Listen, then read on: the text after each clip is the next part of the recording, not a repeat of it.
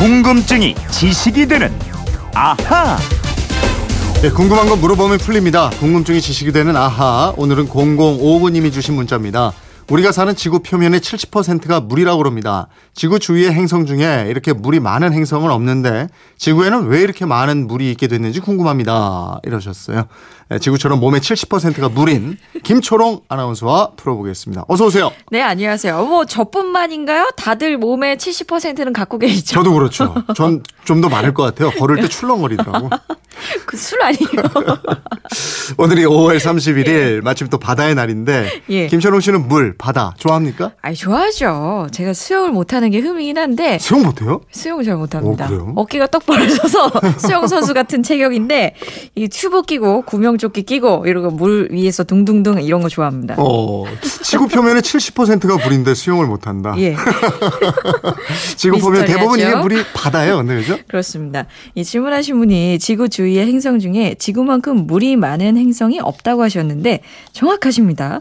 그래서 어떤 분들이 지구를 물 숫자 써갖고 수구라고 불러야 한다 이러기도 하는데요. 어. 아무튼 물이 풍부한 덕분에 우리들 인간들이 어, 그 인간들도 그렇고 뭐 수많은 생명체가 살고 있는 거고요. 그래서 물이 있어야 되니까. 예, 뭐 태양계 행성 중에서도 기체, 액체, 고체 상태의 물이 공존하는 유일한 곳이 바로 지구고 더군다나 바다가 있는 유일한 행성입니다. 음, 옛날에 어떤 가수가 이런 노래 불렀어요. 바다가 육지라면 이거 알아요? 오, 이, 저 모르는데. 만약에? 저 바다가 다 육지다. 어, 이건 우리가 존재할 수 없는 거죠. 생명체가. 아니 누구 노래냐고요? 아니 뭐 이- 이게 굉장히 유명한 노래인데 아, 바다가 진짜요? 육지라면. 예. 아, 제가 제가 모르나 봐요. 그래, 예. 세대가 다르니까.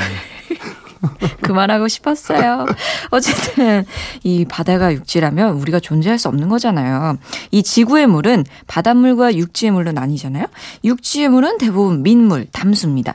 해수에 비해서 염분이 적게 들어 있어서 짜지 않은데 이 민물은 광물이 얼마나 포함하고 있느냐에 따라서 센 물과 단물로 구분하기도 합니다.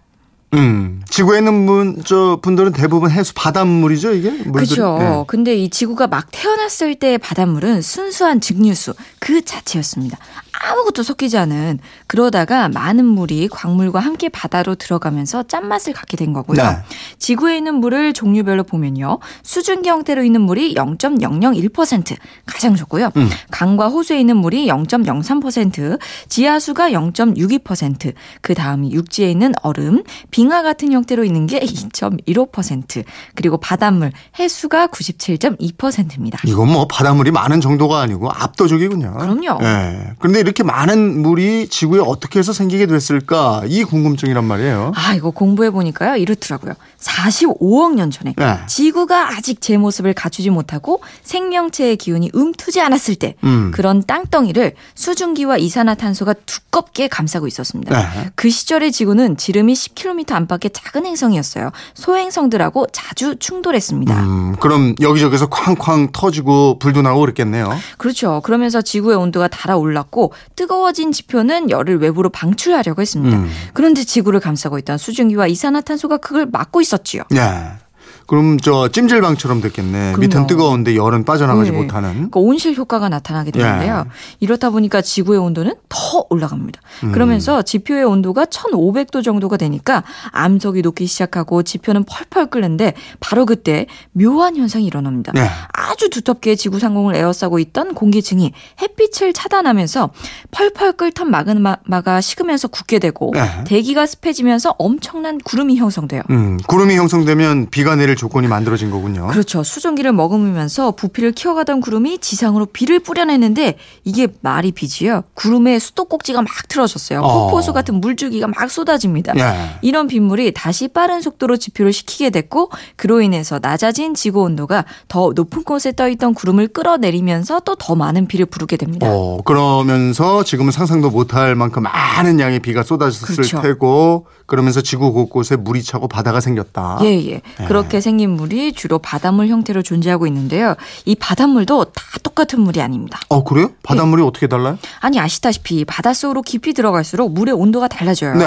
그래서 바닷물은 온도의 변화에 따라서 크게 세 구역으로 나뉩니다. 아, 태양을 직접 받는 위쪽, 해수면 쪽은 아무래도 온도가 높겠고. 맞아요. 이 바닷물 표면 즉 해수면이 수심 100m까지의 영역은 특히 바람이 절대적인 영향을 줍니다. 음. 바람에 휩쓸면서도 물이 잘 섞여요. 네. 바닷물이 잘 섞이니까 바닷물의 위아래 온도 변화가 거의 없고요. 음. 이 바닷물 구역을 혼합층이라고 하고 이 혼합층에 있는 바닷물을 표층수라고 부릅니다. 예, 혼합층에 있는 바닷물을 표충수라고 부른다. 예. 그 아래쪽은요? 그 아래쪽은 수심 100m부터 1000m 구역이 태양빛이 닿지 못해요. 음. 그래서 이 구역으로는 밑으로 내려갈수록 온도가 급격하게 낮아집니다. 네. 이곳을 수온 약층이라고 부르고요. 음. 수온이 급격하게 변하는 층이라는 뜻이고요.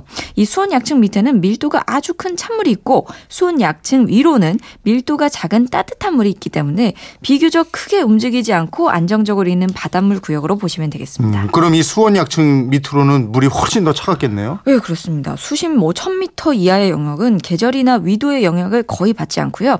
햇빛도 들지 않고 극지방이나 뭐 남극지방, 북극지방에서 흘러나온 아주 차가운 바닷물이 이곳을 지나가기 때문에 수온이 굉장히 차갑습니다. 이곳은 심해층이라고 합니다. 어, 그럼 가장 차갑고 낮은 이 심해층에서는 바다 생물도 많이 살지 못하겠네요. 예, 이 바다 깊이 내려갈수록 생명체를 만나게 되는 빈도가 크게 줄어듭니다. 특히 음. 심해층 바닥 근처에는 먹이가 충분하지 않기 때문에 네. 육식동물은 거의 존재하지 않는 것으로 알려져 있습니다. 음, 하기는 빛도 이게 전혀 닿지 않으니까 뭐 암흑이겠고, 그죠? 예, 않죠. 구역이 맨 위가 혼합층이고 그 밑이 수온약층이고 그 아래가 심해층 이렇게 나뉜다고 그랬는데 예. 그러면 해양 심층수라는 거 있잖아요. 예. 이 물은 어디서 나와요? 이거는 그 두 번째 수온 약층 구간에 있는 물입니다. 음. 이거 보통 바닷속 200m 이하에서는 병원균이 거의 없고 안정된 저온이 유지되거든요. 아. 그래서 세균이나 뭐 화학 물질에 의한 오염을 걱정할 필요가 없으니까 음. 특히 독도 근처에서 뽑아낸 심층수가 의약품이라든가 식품 원료 등으로 쓰이고 있는 겁니다. 그렇군요. 0059님 궁금증 좀 풀리셨어요? 덕분에 오늘 저희도 지식을 쌓아봤습니다. 선물 보내드리겠고요. 지금까지 궁금증이 지식이 되는 아하 김초롱 아나운서였습니다. 고맙습니다. 고맙습니다.